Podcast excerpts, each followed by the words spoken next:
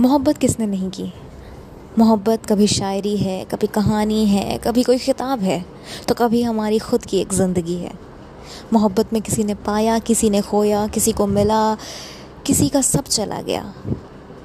तो मैं आपको ले चलूँगी मोहब्बत के इसी सफ़र पर, जहाँ पर कुछ तीखी यादें, कुछ मीठी बातें, और आपको वापस से याद दिलाऊँगी। वो सब छोटी छोटी हरकतें जो हम सबने की थी। जब हम बेतहाशा, बेपनहा किसी से मोहब्बत में थे या फिर शायद अभी भी कर रहे हैं, मोहब्बत के उसी एहसास में डूबकर।